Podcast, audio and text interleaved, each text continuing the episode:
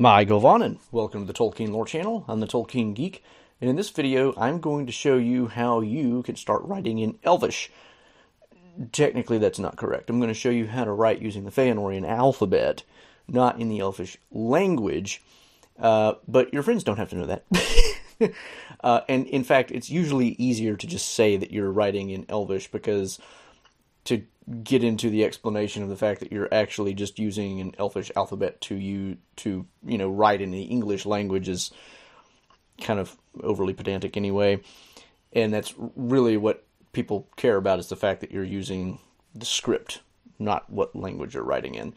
Uh, but it, it's really easy to kind of get lost in that too because the Elvish language and the alphabet, Elven alphabet are distinct things but they are also very connected in most people's minds, which is kind of funny because a lot of the time we see that the Elvish characters we're actually seeing them representing English sounds uh, and English words.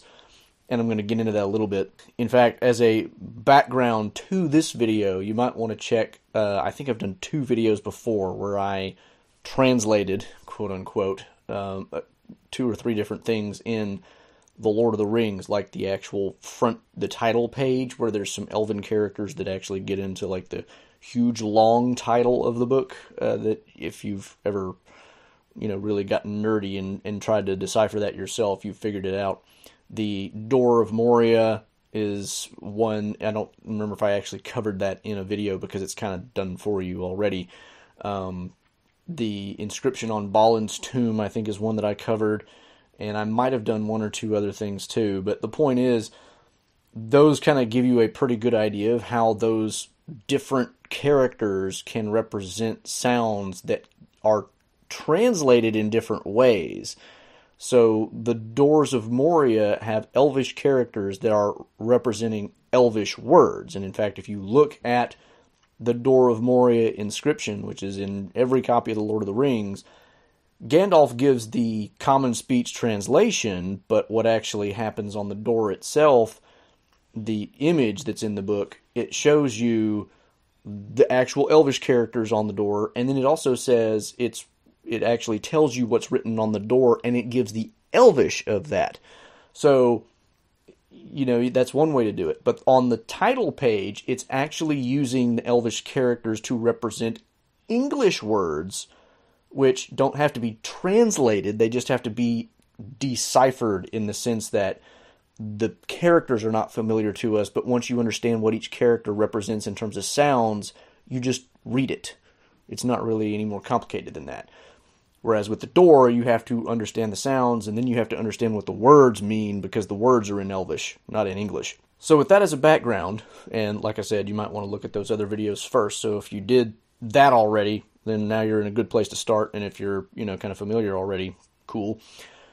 What I'm going to be focusing on here is not the Cirth or the, you know, the ones that we tend to associate with dwarves, the ones that are really angular, but the Feanorian script, which is found in the uh, appendix to the Lord of the Rings, and which is, in my opinion at least, much the more beautiful way to write anyway.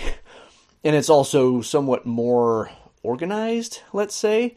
Um, it's it's really fascinating to me how Tolkien managed, on the one hand, to create an alphabet which is simultaneously very structural and mathematic almost in the way that it's organized, and on the other hand, extremely beautiful and you know you just you don't even care that it's very mathematically organized because you don't see it that way when you're just seeing it in writing. Uh, but as a brief overview, so I'm going to show the actual table of the Feanorian characters here on screen, so you can look along. If you're watching the podcast version, you know, use you know, grab your copy of the Lord of the Rings, find the page in the appendix, and actually look at it. But the basic idea here is there's four columns and there's kind of two boxes. The the top box has four letters in each column or six. Uh, and then there's a bottom one that's kind of like irregular letters, you might say, or irregular characters. And here we have to remember that in, for us English speakers especially, many languages out there that have written alphabets do not use them in the way that English speakers do. In English, for example, the letter C can be a S or a K, or it can be combined with H to make a Ch. Whereas in most written languages, at least I think it's most, maybe not, uh, but in my experience, the ones that I have encountered outside the English, you know, language, most of them are much more there is a one-to-one correspondence between the written character and the sound. So for example, in Spanish, O is always O, C is always K. You know, I mean it's there's no S sound for C in Spanish. That's not how it works. English is one of the few languages I think that does that, and that partially has to do with the history of English and how you know, so many different languages melded into it, but that's neither here nor there for the purposes of this video. So the way this is organized in Tolkien's table here, each column, at least in the top box, represents a type of letter sound. So, for example, one column might be the dentals, which would be like your D, your T, you know, things that you use your teeth in the formation of that sound. Another one might be your gutturals, like your k or your g, things that you kind of make towards the back of your mouth and your throat. So that's the way that Tolkien organizes this. And he, in the appendix, gives an example of like the most common usage of the letters, how they would tend to sound in the Sindarin that was common at the time of The Lord of the Rings. And, you know, that uses one particular column as the dentals, another one as the gutturals, and another one as the fricatives, whatever.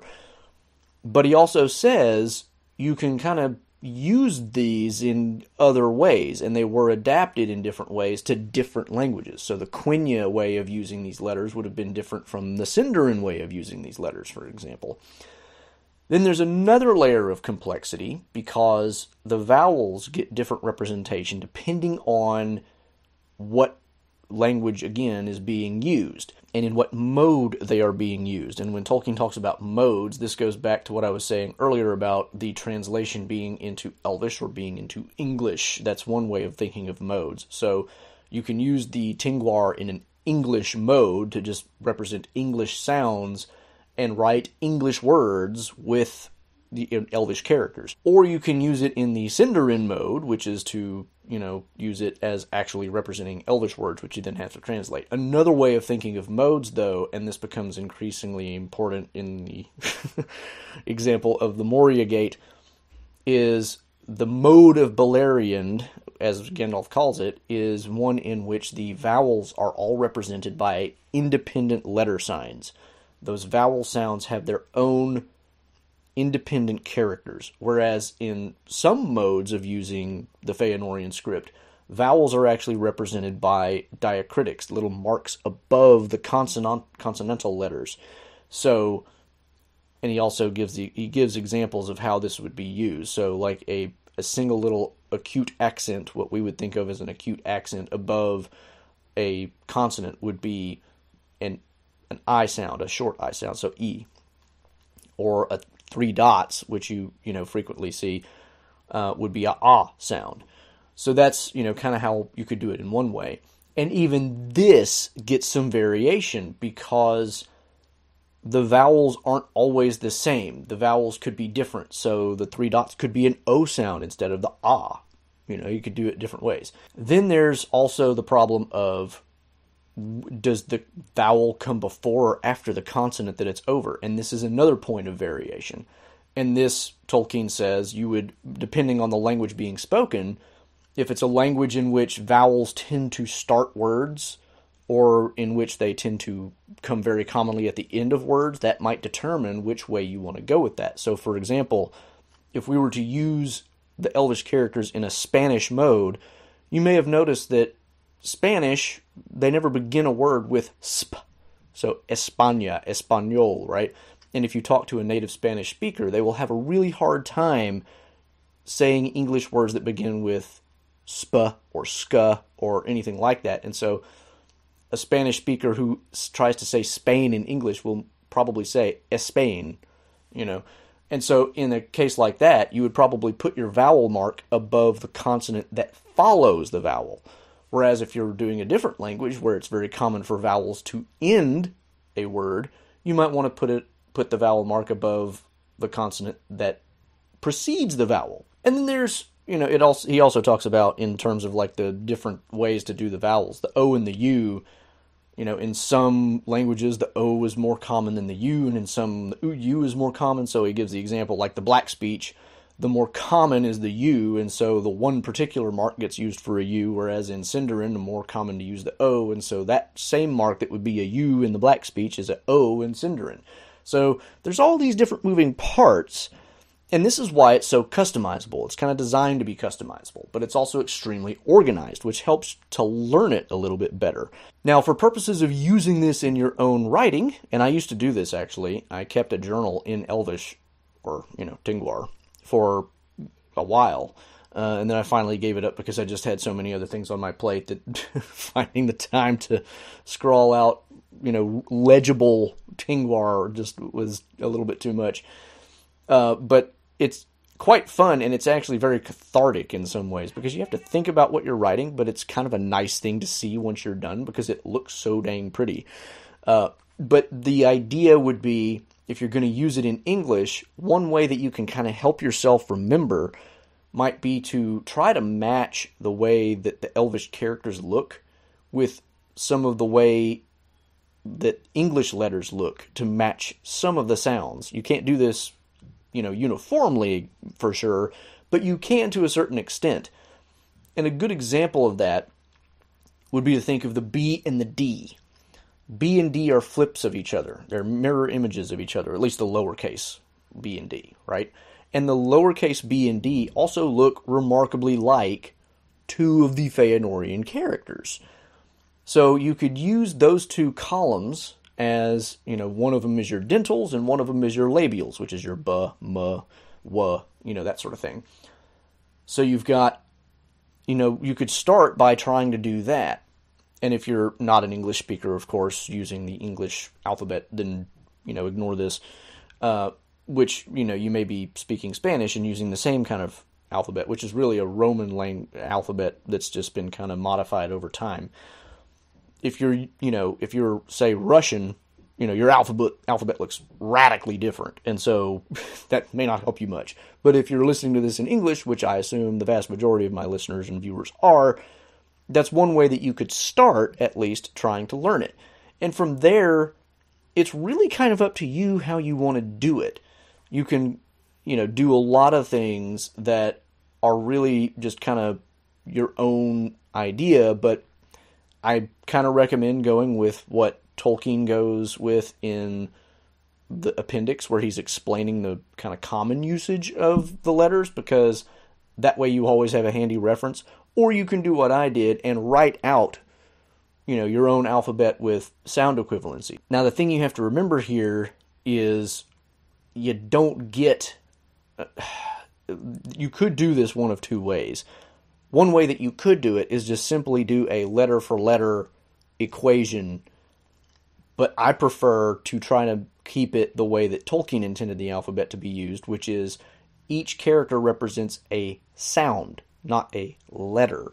And so, for example, the I sound that we make in English isn't represented by a single letter in the Elvish. It's just not. It doesn't exist except as a diphthong, which means two vowels put together. And that would be one way of doing that would be to have, you know, your your triple dot for A and then an I sign over it, which is another dot. I think I said earlier it's an acute mark. That's actually the E, the E sound. I made a mistake earlier. Um, but you could do it that way, or you could do it other ways. I mean, there's things that Tolkien goes into as far as how the different sounds work. There's like a little sign that you can put under a letter to say to signify that it's a doubled sound. It's kind of a or not under the letter, but like just above the curly Q parts of it, the the two curves or one curve depending on which letter you're looking at. And again, you know, definitely read the appendix to get all the details because I can't really effectively show all this entirely on screen but there's different ways of doing this. But if you're going to do it like I do or did for a sound equivalence rather than a letter equivalence, you have to really think about which letter makes which sound and how then do I make that work in terms of doing the different sounds that we have in English that aren't single letter sounds in the Elvish character. Diphthongs being one of those examples. Another one that Tolkien talks about is adding an S after another consonant, so like x or ts. So ks or ts. ks we just usually represent with a single letter x, but there is no letter x in the Elvish character because that's technically two sounds. So what Tolkien does for this is he adds a little downward sloping curlicue at the end of the consonant and just kind of attaches it to the bottom right of the consonant. And so that's just how he represents adding that last little S sound, which doesn't necessarily happen all that often, but you do find it in cases like um, I'm trying to remember what the word. I, I may not be able to remember it off the top of my head, but I want to say there's a word where there's a TS and then something else, and I just can't I can't come up with it right now. Uh, well, there is also the Helcaraxe, right? The the grinding ice of the north. So that wouldn't be the uh, the x is is represented in the text as just an x for the you know the simplicity of presenting it to an English reader. But if it was written in an Elvish script, Helcaraxe would actually be a letter for the h, a letter for the e, the e, and then the l, and then the k, and then the a, er, a, and then you would have the k sound again with the little curly Q, and then whatever represents the e sound. So it'd be either you'd have a little i type thing with the diacritic over it, depending on you know if it was one where the vowel sound came above the consonant that it preceded, or if it was a language in which it's, you know, the vowel comes over the the consonant which it follows, then it would just be over the k. So there's different ways of doing that. There's also ways of lengthening the vowels. So in the O or U case, you kind of have the upward sloping curly Q, which might be upward sloping to the right or to the left, depending on which letter you're talking about. And you kind of double the curly Q at the end or if it's a standalone, you would put instead of like a kind of a short I, it would be more like a J without a dot, and then whatever uh, vowel is supposed to be over that. And then there's, of course, the mode of Beleriand is different because the vowels, like I pointed out, are separate and distinct from, you know, the consonants. They are their own letters. And, you know, just for reference, again, showing on the screen, here's the door of Moria, and you can see where, if you pay careful attention to the different Elvish words that are told, it's told to us what at the bottom of the page what the Elvish words are. You can very easily compare that to what's in the top and figure out, okay, this one is an E, this one is a Y, this one is an O.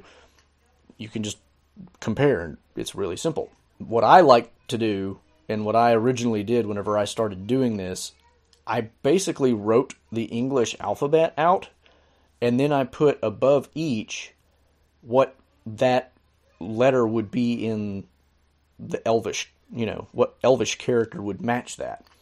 Now, of course, you can't rely completely on that because A, B, C, D, you're all, you're off to a bad start with A because A is automatically a well, is it A or is it A or is it A or is it? so you have this problem immediately. So I stick with, you know, like the the base sound that Tolkien would have for each vowel, and then I went and I basically just added some extra ones for the alternate sounds. So it would be the over the a would be just the ah, and then I would have to show elsewhere where the diphthongs are. Okay, this diphthong makes a, this diphthong makes whatever. And then there's ah, which doesn't even appear in the Elvish sound. Elvish doesn't seem to have an Elvish, I mean, a, a sound for ah at all.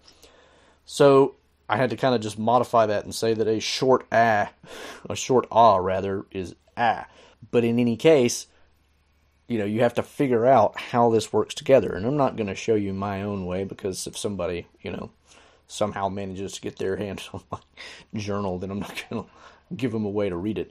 Uh, but the idea here would be you just, you know, sometimes you have to fudge things around just a little bit to make some of these things work, particularly with English, because again, English has such a hodgepodge of sounds and things that it's collected from different you know languages over the centuries that English has been developing. So you've got all this going together, but then you know you get past A, it gets a little easier. You get B, and then that's you know one character. C, then you have to be like, okay, am I putting the S sound here or the K sound here? Now, so I would recommend doing this for whatever alphabet you're doing, but I would also recommend if your alphabet is English or you know like English in which a language can it, it, the language in which you're working can have multiple sounds attached to one particular letter.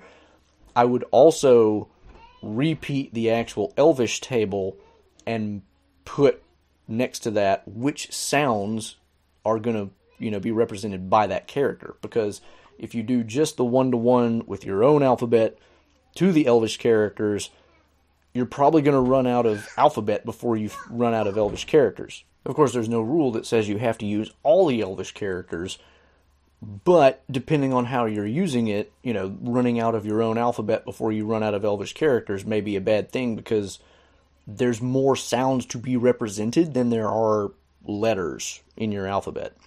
Conversely, if you have a an alphabet that is very phonetic in in its usage, one that you know there's one letter for one sound, you may run out of Elvish characters before you run out of sounds. Because again, if you have a lot of diphthongal sounds like I, A, you know, things like this, EI would be A in Tolkien's usage, AI would be I, you know, that sort of thing. You may run out of Elvish characters before you run out of alphabet. So, you know, just make it work however you need to make it work. But I would recommend doing both, you know, having your own alphabet written out as normal and then match it to Elvish characters written above it or to the side or whatever, and then reproduce his table and match sounds, you know, and I'll show an example of what that might look like on the screen too, just to make it a little easier. But once you have those basic sounds down, especially the consonants, the consonants are by and large the easier ones because you don't have the variety of consonantal sounds. You have mostly one sound to one sound for the, the consonants. That tends to be the case.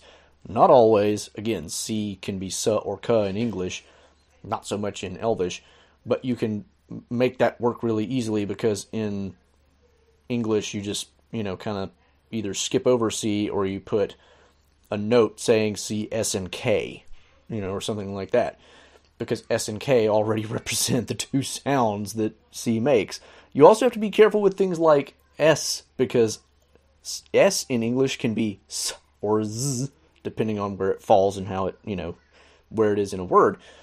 So again, you also have to be careful there because that's technically two different sounds in Elvish, and one of them is really the Z sound.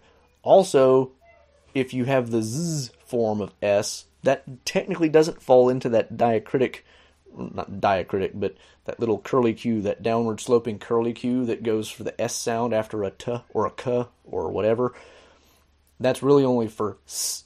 So you can either come up with your own similar curly Q to be a Z, or you can just write the Z sound after it, which would be a really unusual thing in Elvish. But then once you've kind of established, okay, here's the consonants, here's how I can work the vowels, diphthongal sounds, all that stuff, then just start practice writing.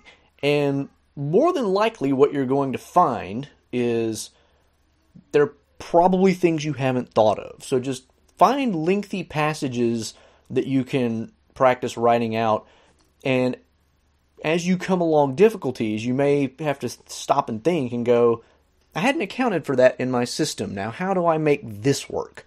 Or, you know, I thought I had this problem solved, but this actually doesn't quite fit. So now I need to rethink that problem and how to solve it. And then, you know, as you do more and more stuff over time, you will eventually really refine down your usage of the elvish characters and get to a point where you're really comfortable with this is how it all works. And this is why you have to kind of just practice for a while and, and try to use you know a lot of different things, writing long passages with lots of different sounds, so that eventually you kind of cover most of your bases and realize, okay, I hadn't thought of that sound, I hadn't, you know, considered this combination, I hadn't, you know, and figure out. And the other thing too is you may, at first blush, depending on which language you're working in, think, okay, if I'm going to use diacritics for my vowels, I want them to come over the consonant that the vowel comes before.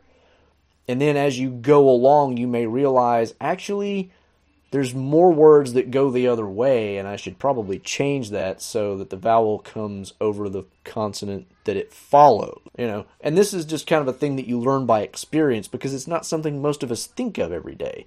I gave the example of Spanish earlier because that's one that I just happen to know from experience. You know, that you have this kind of problem. Like like Spanish speakers do not like to start with certain consonantal combinations. But that kind of thing exists in other languages too, where I mean you're going to have languages where it's really rare for something to end in a consonant or a vowel or whichever it is. Italian, for instance, when I was studying English in college, one of the things that we learned was that it's really easy to write rhyming couplets in Italian because they end like most Italian. I don't remember if it was nouns or words generally, whatever it is, but they all end in like one of two vowel sounds. And so, not all literally, but so many of them do that it just makes it really easy to find rhymes. But that means that Italian is ending in a vowel sound very frequently. And so you may want to have a system in which if you're writing in Italian, your you know vowel falls on the consonant that it that the vowel follows. So you know, just depending on your language. But again, some languages it's not quite so easy. And so as you start writing more and more, you start to realize, okay, I'm having to add in additional vowel mark, you know, holders in more and more places than I really would have thought, and so maybe I should rethink how I'm using the diacritics. You can avoid that problem entirely by using the mode of Beleriand and having separate letters for the sounds but then you still have to figure out the diphthongs. Now that you know you could do that one of two ways. You could have the diphthong represented by just two vowels following each, other, you know, one following the other. You could have a vowel with another vowel over it to represent the diphthongal aspect. You could do anything you want. I mean, there's so many ways you can do this. Have fun. Do it your way. It's kind of designed to be customizable, so customize it. That's the fun of it. You could do whatever you want with it and, you know, you can use it to keep your own private journal. You can use it to pass secret messages with your friends. You can, you know, do all kinds of things. I actually tried to get some friends of mine from law school to start, you know, writing Tengwar with me. It never really caught on. Not really a surprise who had time for that in law school, but you know, there's just so many different things you can do. And like I said, it to me it really was kind of a cathartic experience writing a journal this way because not only are you writing your journal, which is kind of cathartic anyway, but even though you're taking a lot of time and having to think about it, especially when you first get started, you know, you have to remind yourself, what was this sound? but once you get going, you still have to think about it a little bit because it's not natural to write those letters. But if you take your time and do it with enough care that they look nice when you're done, then you can see the finished product staring at you and go, I did that. That looks kind of nice. You know, and it's it's really nice to do that because then it's not only have you written something in your own hand, but you've done it in a way that looks really nice too. You know, credit to Tolkien. He came up with a really beautiful alphabet, and that's part of the reason why I like using it is because it's just so lovely. And that's, you know, one final point here. There are so many different ways of writing these characters, even on top of just how to use them in terms of what sounds they represent if you look at the different examples, compare the Moria door, for instance, to the the letters on the title page and the lettering for the ring. The lettering for the ring is extremely calligraphic. Calligraphic. I don't know how to word how you'd say that word. It looks like really really fancy calligraphy. The stuff on the title page looks a lot more like print, and then the Moria door is kind of like just cursive because it looks like it was written with just one stroke and a lot of the time without ever lifting anything off the not paper. I mean, for Tolkien it was paper, but for Celebrimbor or for Narvi, whoever actually carved the thing, it's like they never took the stone chisel off the thing until they finished a word. So there's even different ways of writing it, and you know, find the one that you like most. You can make it look really, really fancy. You can make it look really, really basic. You can do something in between. It's totally up to you, and this is why I love this alphabet so much. It's so cool that you can adapt it to pretty much any usage that you really want. So that's my kind of lesson on how you can use and customize Tengwar for your own benefit, for your own use, for whatever you want to do with it. You know, if you're into that kind of thing, again, it's not hard to learn. It just takes a little practice to get used to writing it and thinking in terms of that phonetic alphabet if that's the way you're going to use it. Now, you could use it, like I said, as a, you know, just I'm going to substitute this letter for this letter and not really think about the sounds so much. But I think that's kind of a boring way to do it. But that's just, you know, that's my opinion. If you want to do it that way, again, do whatever you want. That's kind of how they're supposed to be used anyway. They're supposed to be customized. So I just really like the fact that you can take it in whatever direction you please and it it just works. You can make it work for pretty much anything. So, hope you enjoyed that. Hope it gave you some ideas if you're really interested in trying to write in Ting- Tengwar and it seems daunting. It's really not. It's really pretty simple. In fact, I don't even want to give too many specific examples, and I haven't given too many specific examples here precisely because it's so easy that it's like I can't teach it to you. It's actually just there for you to start doing. It's just how you want to do it. So, I hope this kind of gets you over any hurdles that you might have been, you know, trying to get over yourself if you were interested in doing this and just hadn't got the gumption up. Just start doing it. You know, get work out the system that you think you want to use first, practice it some, work out the kinks, and you're off to the races. It's good stuff. So, if you did enjoy that, please give it a like, share it around, especially with anybody else who might be interested in learning to write Tengwar or Elvish. Again, your friends don't have to know you're not writing in Elvish. Uh, otherwise, do remember to check the description for social and other links. Follow me on the platform formerly known as Twitter for Tolkien related trivia questions. And until the next time, I'm the Tolkien Geek signing out for the Tolkien Lore channel. Namarie. Thanks to all my channel supporters, especially Paul Leone, Nathan Dufour, and Robert Kindling.